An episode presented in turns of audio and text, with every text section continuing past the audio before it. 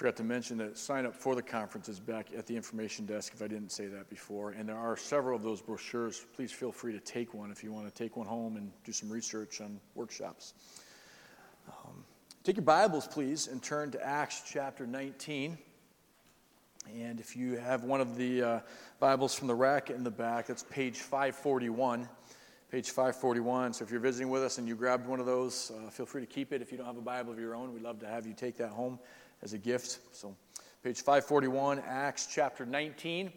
And we're going to finish uh, our time in Ephesus with Paul. As this chapter concludes, we see that Paul beginning to turn his sights towards other places, into Rome and beyond. But before he leaves, we could uh, say it, safely say that his time in Ephesus ended with a bang. And, and uh, we'll come across that today. So let's read about it. Acts chapter 19. And I'm going to pick up in verse 21, picking up where we left off last week. 1921. Now, after these events, Paul resolved in the Spirit to pass through Macedonia and Achaia and go to Jerusalem, saying, After I have been there, I must also see Rome. And having sent into Macedonia two of his helpers, Timothy and Erastus, he himself stayed in Asia for a while. About that time, there arose no little disturbance concerning the way. For a man named Demetrius, a silversmith, who made silver shrines of Artemis, brought no little business to the craftsmen. These he gathered together with the workmen in similar trades and said, Men, you know that from this business we have our wealth. And you see and hear that not only here in Ephesus, but in almost all of Asia, this Paul has persuaded and turned away a great many people, saying that gods made with hands are not gods. And there is danger. Not only that this trade of ours may come into disrepute, but also that the temple of the great goddess Artemis may be counted as nothing and that she may be even deposed from her magnificence, she whom all Asia in the world worships. When they heard this, they were enraged and were crying out, Great is Artemis of the Ephesians. So the city was filled with the confusion, and they rushed together into the theater, dragging with them Gaius and Aristarchus, Macedonians who were Paul's companions in travel. But when Paul wished to go in among the crowd, the disciples would not let him. And even some of the Asiarchs, who were friends of his, sent to him and were urging him not to venture into the theater. Now, some cried out one thing, some another, for the assembly was in confusion, and most of them did not know why they had come together. Some of the crowd prompted Alexander, whom the Jews had put forward and Alexander, motioning with his hand, wanted to make a defense to the crowd. But when they recognized that he was a Jew, for about two hours, they all cried out with one voice, Great is Artemis of the Ephesians. And when the town clerk had quieted the crowd, he said, Men of Ephesus, who is there who does not know that the city of the Ephesians is temple keeper of the great Artemis? And of the sacred stone that fell from the sky. Seeing then that these things cannot be denied, you ought to be quiet and do nothing rash.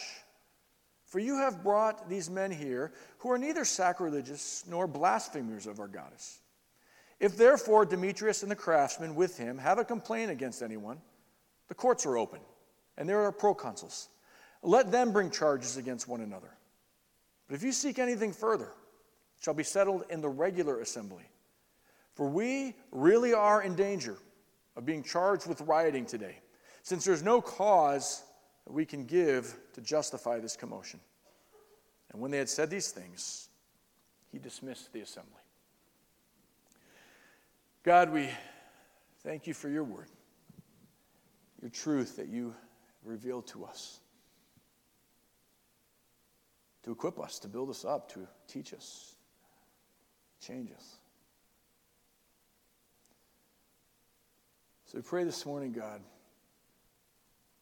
that your Spirit would take your truth and work in us. Yeah, we could have the most polished everything worship team and ministries and preaching, teaching. But God, if your spirit's not working, we have nothing. So we ask that you would do your work. God, every single person here represents different needs and people are different places in different places spiritually, struggling or feeling victorious today, everywhere in between. God, the awesome thing is you, you know where each of us are at. You know what we need to hear. And you're powerful to work in our hearts and change us. So we pray that, that we'd leave here not just having learned something, not just better educated, but transformed so that we can better be equipped to go about the work of making Jesus known, bringing glory to your name. So we pray this as always for the glory of Jesus, the sake of his kingdom. In Jesus' name, amen. amen. You ever had a place, been in a place that you were kind of in awe of, you, you, you loved, like, oh, this is, I mean, for us, years ago, uh, my sabbatical, uh, we couldn't go to, I want to take my son to a Red Sox game. We couldn't do that. Uh, you know, I waited 20 something years to go back to New England, bring my family there, go to a Red Sox game, and they're playing the Yankees in London. Like, what? Really? And then it was the All Star break and a couple days off, and then the, our time in New England was going to end. They were playing the LA Dodgers, but the problem with that was they just played the Dodgers in the Super, in the Super Bowl. That's today, uh, the World Series. Uh, the year before, and so they, you know, they, they adjust ticket prices based on who they're playing. It was going to cost over $900 for me to take my family to see the Red Sox. Well, we aren't doing that, you know. So uh, we actually did it, the next coolest thing is we, we got a tour. Took my kids on a, on a tour of Fenway Park. That's, that's, that's what we did, and that's how you say it, right? And so we did, and it was, it was really cool. And, and Zach's big Red Sox fans walking around, and, and uh, it, we're in the press box, and you're back behind the scenes and seeing all the stuff, and the garden that they grow on top of the, uh, uh, the, the, the, stadium where they, they feed like the players from this garden on on the roof of the stadium. It's crazy. And, um, and then the green monster We went on top of the monster, and then you're looking down at all the dents, and I'm looking at Zach. I'm like, dude, you know the legends that have played on that grass right there, that hallowed ground, you know? Oh, um, so I don't have a picture of that, but, but, but it was cool. Fenway Park, like it's. Uh, th- this was one of my favorites too. Uh, this is the Olympic Center up in Lake Placid, New York. I grew up going up there all the time and went to school up there for a year. And uh, I remember the first time I walked in, into this arena, and this is where the, uh, the U.S. hockey team beat the Soviets in 1980. And I remember just standing there looking around, you're like, oh, you know, where Al Michaels had that iconic call, you know, do you believe in miracles? And like, oh, this was it. This is where it happened, you know. Um, places like that. I have a picture in my office downstairs of me hugging the goalpost in Ohio Stadium. Um, I know it's not as big of a deal to you. I won't tell you how I got in there, but I did. And uh, I got this picture, right? And you're standing down the, and you're looking around. You're like, oh man, how cool is this, right? You think about a place like that, and it pales in comparison to what this temple meant to the Ephesians in this cult. I mean, this was their structure, this was their everything. Everything about their life revolved around Artemis, the temple, and the cult. Their economy, obviously, their spiritual and religious world, their cultural world, their social life, their celebrations, their festivals. Everything revolved around this temple and this cult. Enter Christianity, right? All of that represented by this cult, that, that's a worldview. Their whole worldview is wrapped up in Artemis. Enter Christianity, an opposing worldview in every way. And what's going to happen? Well, we see. Sparks are going to fly. Their identity is bound up in Artemis. All of a sudden, people start committing their lives to Jesus Christ. Their identity becomes bound up in Jesus. And those two things don't coexist well together. And that's what gets us, what we get here in Acts chapter 19. So, for us to understand this a little bit, let's talk about Artemis. I want you to understand why this was such a big deal. Here's a picture of her that was found. This is a marble statue. And uh, if we had time to really look up close to it, you, you, you see her standing there. There's these, these um, balloon type figure you know, across her chest. Some say they they represent breasts, probably not, but they do eh, represent fertility. Okay, she was the goddess of fertility. Down the front of her skirt, you can't see it because of how small the picture is, but those are kind of like these gargoyle demon like creatures, all down the front of her skirt, all appearing to bow and, and, and, and, seemingly bowing to her and her power. If we could see it, there are lions on her shoulders representing her strength and her power. So, this Artemis was probably the most, uh, one of the most, if not the most worshiped deities in the entire Mediterranean world. Today, uh, there are 33 sh- shrines across Asia Minor that have been found um, in her honor. And that's just the ones that they have found. They've also found them beyond Asia Minor in places like Greece and Gaul and Spain. I've, I've actually seen two of her shrines in a, a city called, uh, ruins called Termessos, just west of Antalya, Turkey. And went there years ago, and Antalya was built on a, on a hillside, the city, on a mountainside, really, and there's a temple at the bottom and a temple at the top. Both, by the way, are in ruins, right?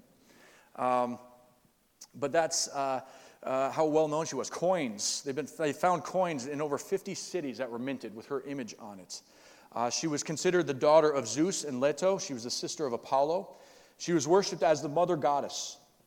She was viewed as a nourishing mother who provided fertility for everything from the earth um, and the fruit that it bore to animals to human children. It was all under her domain.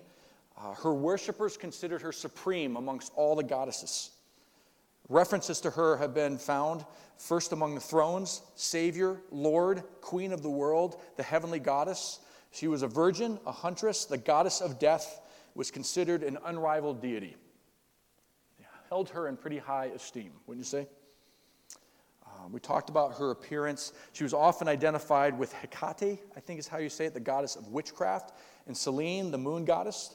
So she's able to exercise power over the spiritual world and the underworld. Her necklace that you really can't see has the signs of the zodiac on it, which meant she had influence over your destiny. Her temple, you see there an artist's conception of her temple, uh, was considered one of the seven wonders, is considered one of the seven wonders of the ancient world. It was four times the size of the Parthenon in Athens. So we don't really see her temple anymore. By the way, that's all that's left of her temple there, that picture there on the lower right. Um, all that is left. but uh, it was huge. We, have seen the Parthenon, so picture a structure four times that size 127 marble columns that were 60 feet high.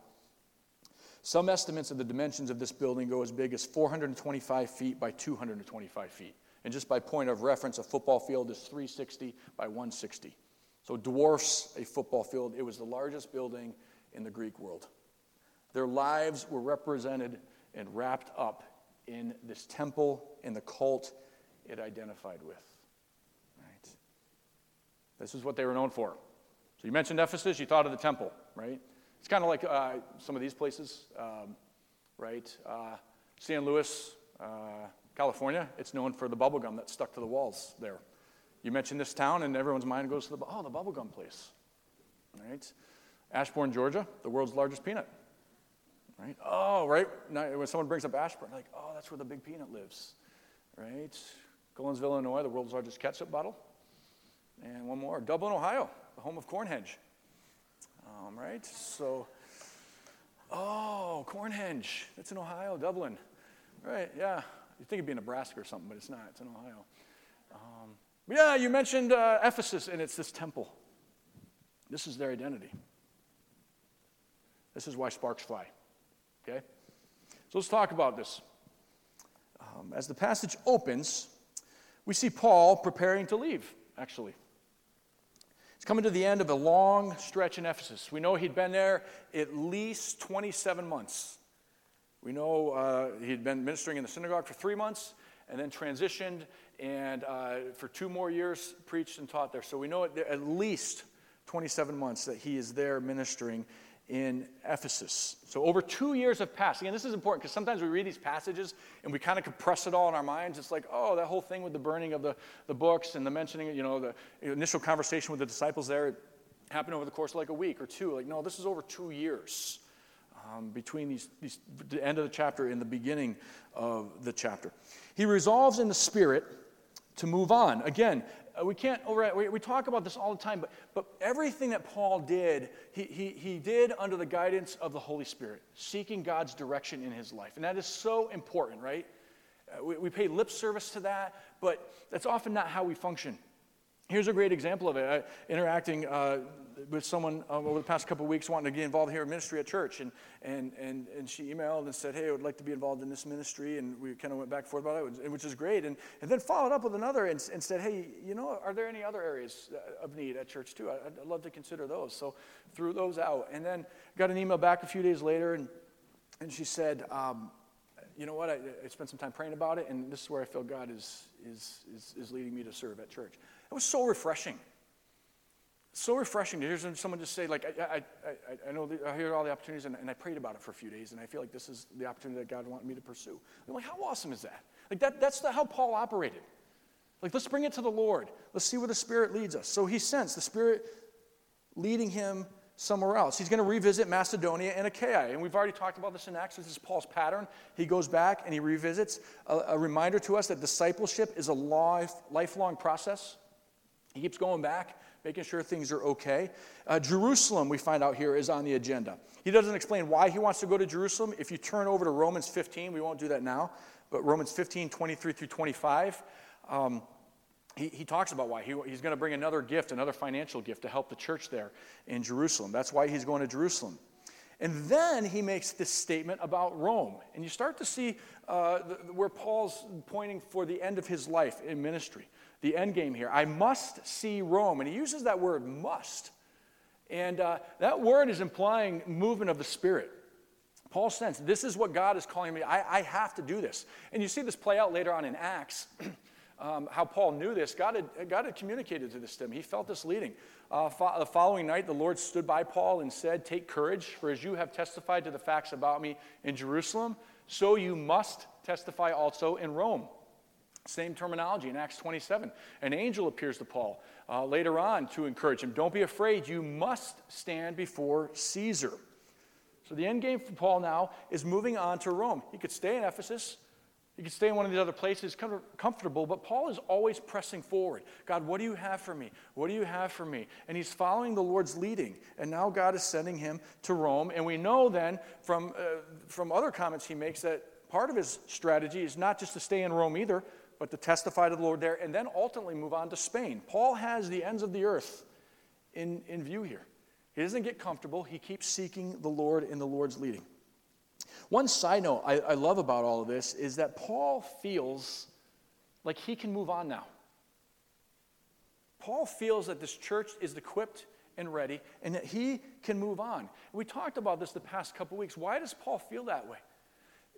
Because these people demonstrated marks of authentic faith. The gospel had been accurately presented. They had received the Holy Spirit. They were spirit infused, spirit led people. They were baptized identifiers with Jesus, right? Their baptism communicates that we identify with Jesus. We're not ashamed of Jesus. We saw last week they were people who repented of their sin. They had changed. They had outwardly expressed their faith. And this is why Paul feels ready to move on. And I'd like to continue to just put that question before us. Are we doing ministry in that way, where we're discipling and presenting the gospel and seeing the Spirit work in such a way where not like we move on somewhere else, but we can, we can release people in ministry because we've equipped them and discipled them well? Paul's able to do that here. Before he leaves, though, a little incident happens, right? A riot. the gospel's impact on Ephesus threatens the worship of Artemis. The gospel's impact on Ephesus threatens the worship of Artemis. So, again, before he leaves, the significant event begins to unfold. Now, notice the terminology here in verse 23. About that time, there arose no little disturbance concerning the way. At, at the heart of this disturbance, the blame is put on the way. The way is representative of Christianity, of the church. We could be described that you are the people of the way. The blame's not laid necessarily at Paul's feet here. Now we see as it goes on, right? Paul's the one who brought the message. Paul was the one who taught about what differentiates false gods and real gods. But I want you to catch this subtle nuance here that the impact on the culture of Ephesus was not attributed just to Paul. It was attributed to the people of God living out authentic faith publicly, the culture. That's where the friction was generated. Right? This is one of the main premises of our message this week. When the true gospel is proclaimed and authentic, spirit filled believers live out their faith, the culture will notice and be impacted. Right? The culture will notice and be impacted. The other thing I love about this, this church was two years, less than two years old, really. You're talking about people who came to Jesus as their Lord and Savior over the course of two years. These were young believers. Don't miss the significance of that. It says a few things to me. Number one, it says that the gospel was presented accurately. These people weren't just sold, uh, uh, like, get out of hell free card. It wasn't just like, oh, hey, here's Jesus, add him to your life so you have inspiration during hard times. These people understood that, yes, the gospel means salvation by grace alone, through faith alone. But they also understood that the gospel meant take up your cross and follow me. The gospel also meant repentance. The gospel also meant new allegiances. The gospel also meant life change. And these people lived that out so radically that it impacted the culture around them. They didn't have to wait until they got more mature in their faith, they didn't have to go to seminary. Sometimes we do that, right? Oh, when I get older, I'll make a. Uh, no, these were young believers. This church was a young church. I love, you know, I needed to hear that this week. I, I'm sure that their worship team wasn't polished, that their children's ministries weren't all up to snuff, that they're doing everything fire and all polished and on all cylinders. They weren't. And if you want to know how we know that, go read 1st and 2nd Timothy, written to written to Timothy as he's pastoring in Ephesus. I mean, they're still in 1st and 2nd Timothy working out leadership structures in that church. This is a good reminder, right? Because sometimes we get so caught up, like we have to do all this stuff perfectly and do it right, and, we can burn ourselves out and we feel the weight of that. I do, like, oh man, we got to get this right and this right and this right. And we do. We want to work on things and do things right and do things well. But at the end of the day, it's not about us doing things perfectly and having everything all set. God doesn't need that to work through us.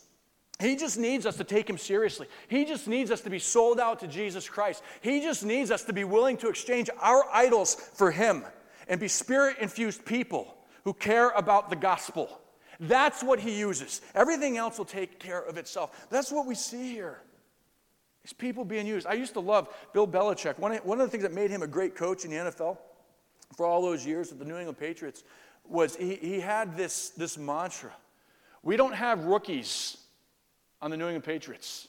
If you are drafted to play in the NFL, you're an NFL level caliber player. And the expectation is that you come in here and you play. We, we, we don't have rookies. You come in here and, and you, you contribute right away. Like that, that's the same thing. In Ephesus, they didn't have rookies in Ephesus, they were all rookies. so let's just all live out our faith. That's what was noticed in the culture. Love that. So there's this Demetrius. He's likely the head of the Guild of Silversmiths. He's at the heart of this not little disturbance. By the way, maybe one of the great understatements in all of Scripture. A not little disturbance. it's a full blown riot, man, right? Uh, issue with these silver shrines that they made. Now, they, they found these shrines all over the place there in Asia Minor. They've never found silver ones, but they found marble ones, they found wooden ones, they found other um, substances. They probably didn't find any silver ones because as Artemis died, Everyone's like, oh, silver. They melted it down and turned it into something else. But they found the molds that these were made in. And so these silver shrines, and um, these were what were at issue. And this guy gathers them together, and this is the catalyst for the uprising. It's concern, first and foremost, over their economic well being. Concern with the loss of profit. Right? He's like, guys, listen. The gospel has made such a big difference. People's lives have been so transformed. They're not going to the gift shop at the temple and buying Artemis statues anymore. Like, this is a problem. Which, by the way, you consider the irony in this? Like the great goddess Artemis. But if you stop buying the souvenirs from the gift shop, she's going to die. Oh, how great she is, though, right? Like, weird. But that's what's at issue here. And we, and we see throughout Scripture, right? Like, what's going on here with these guys isn't new. Uh, money has always been something that gets in our way. I'm not talking, it doesn't matter if you're rich or poor. We can all be guilty of loving money, right? But Matthew, Jesus warns about this. It's easier for a, a you know, camel to go through the eye of the needle than it is for a rich man to enter the kingdom of God, right? Money gets in our way. Worship of possessions. 1 Timothy 6.10, the love of money, not the having of money, but the love of money. It's, when it's your idol, it's the root of all evil. Then Demetrius goes on and, and he cites Paul's message that gods made by hands are not gods. And Demetrius is like, Paul's spreading these lies. It's causing people to turn away from Artemis. I wish we had time to look at this passage. I was super ambitious by putting this out here. Look how many slides this is. One, two, three, four. We're not reading all that. But write it down. Read it later. Isaiah 44, 9 through 20. It's where God is. Uh, these two passages, that one and this one, I love it. This, these two passages are basically God through the prophet talking trash to the idols. it's great. It's like, you know what an idol is? This is, this is how ridiculous this is. You guys have fallen after all these idols. Like, if they, if they need to be moved, if they want to be moved, you, you have to pick it up and move it because it can't move itself. But it's worthy of your worship, right? You see the picture being painted here? Like the idol needs our financial support through the gift shop at the Temple of Artemis, and the idol needs us to paint it every once in a while and clean it. You know, that's what he's saying here. Uh, when an idol needs to be moved, when it falls down, they lift it up to their shoulders and they carry it. And they set it in its place and it stands there. It can't move from its place. If one cries out to it, it does not answer. Save them. So he's saying, we're like, yeah, stupid Israelites, Ephesians, and our idols are exactly the same. They're going to die on us. They're not going to fulfill. We all have an Artemis, you know. We all have an Artemis. What is it for you? He points this out.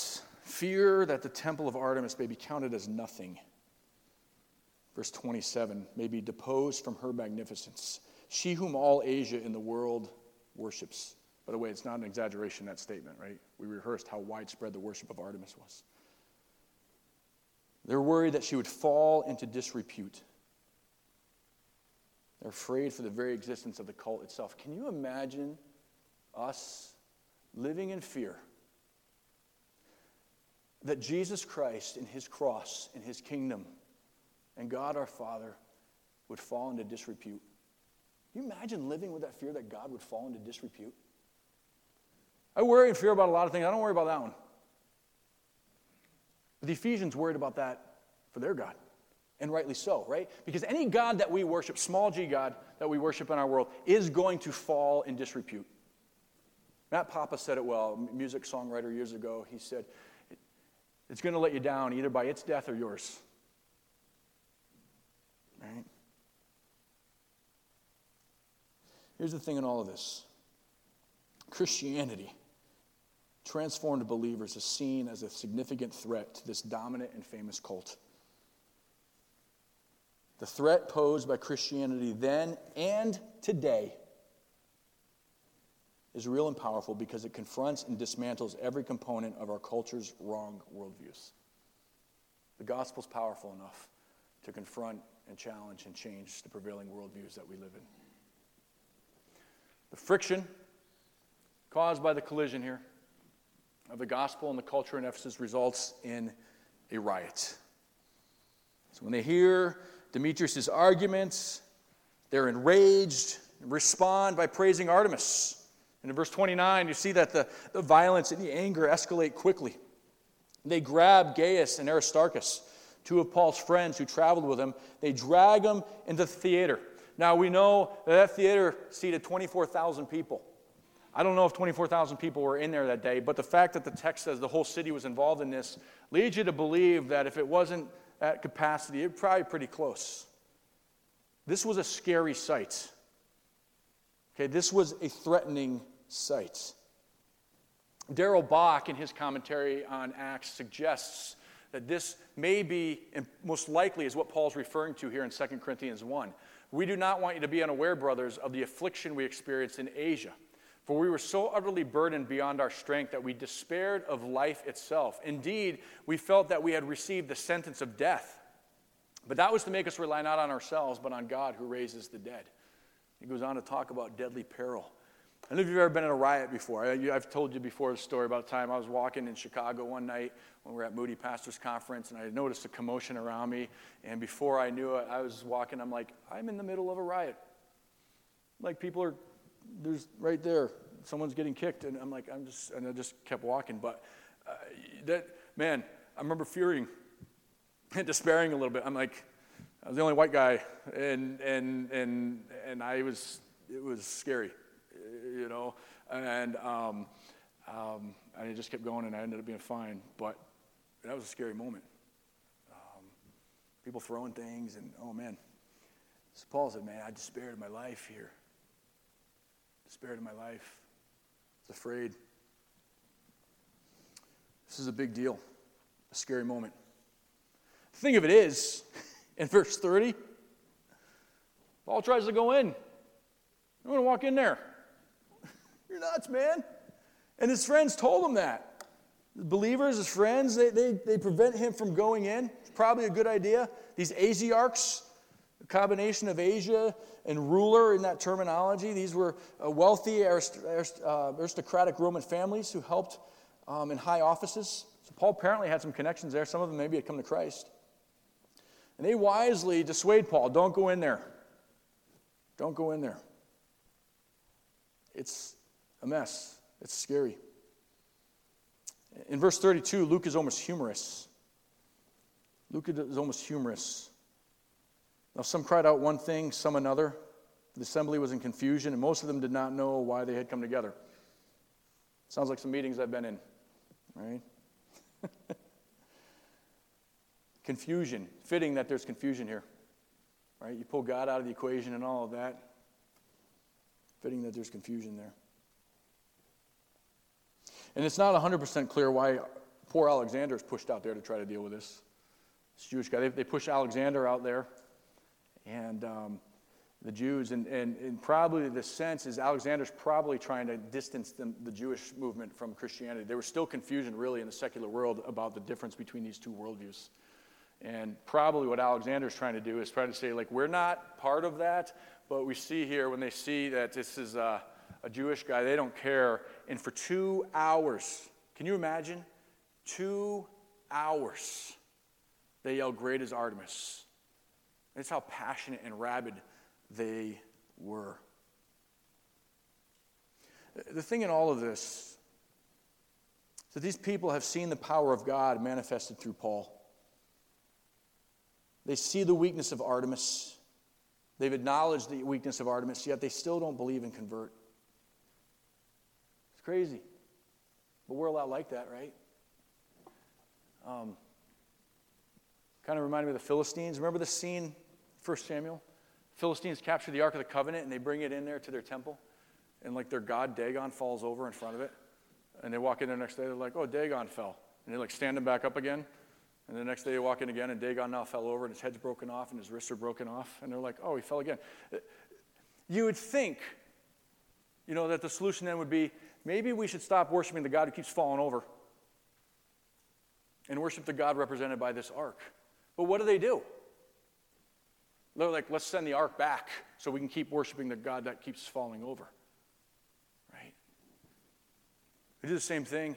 Some of you continue to worship the God that keeps falling over instead of the true God. Right? It's in 1 Samuel 5. It's the same scene in Revelation 16. These people in Revelation 16, they, they see um, God working and they acknowledge. They acknowledge that God is the one pouring out his wrath. And it says twice in this passage, they did not repent and give him glory. And it says again at the end of verse 11, they did not repent of their deeds.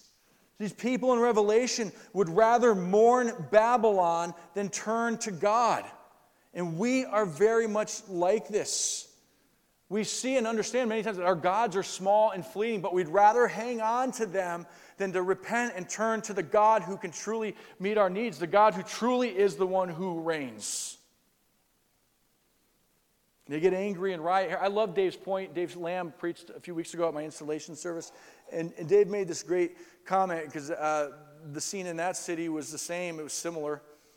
And uh, it, it is where Paul said, Listen, stop worshiping me. I'm not the God that you think I am. And they got mad at him.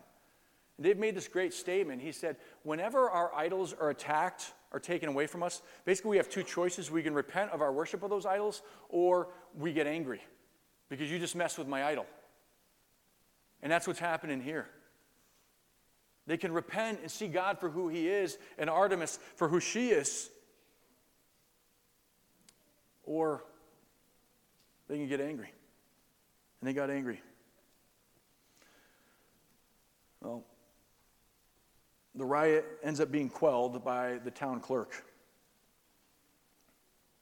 I don't know if he was a Democrat or a Republican. He's a great politician. I mean, he's pagan as I'll get out, but he was a great politician. He's able to step into this and, and, and diffuse this thing with some pretty smooth talk. Now he starts out with, hey guys, listen, why are we so upset here?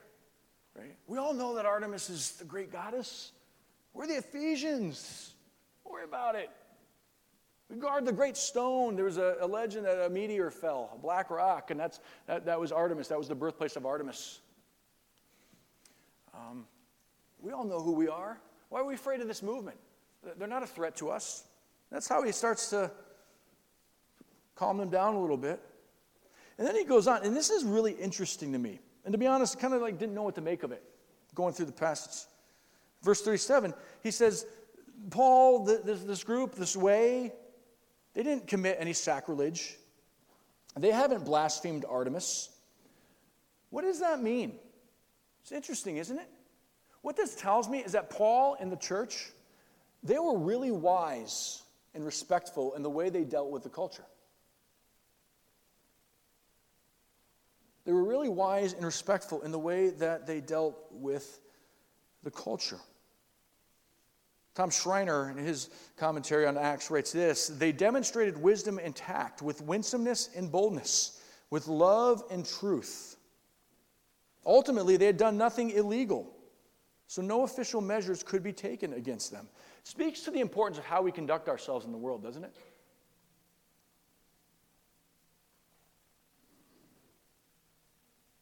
Now, don't get this wrong. They spoke clearly. Demetrius very much understood Paul's message about what are real gods and what are false gods. So that message was out there. It wasn't like they watered the whole thing down. They spoke that message and it was understood. But they did it in such a way that when it came to the mayor of the city, he's able to say, yeah, but they've they haven't disrespected. They haven't conducted themselves in an illegal way. I think part of what, what went on here in Ephesus, Paul wasn't real worried about Artemis. He knows she's a false god. You know, it's interesting. Paul came out swinging. When people were misrepresenting truth in the gospel, Paul came out swinging. Paul didn't seem to really look, he knows what Artemis is. He knows she's a false god. What is Paul's main tack? I think it's this he just presents the gospel.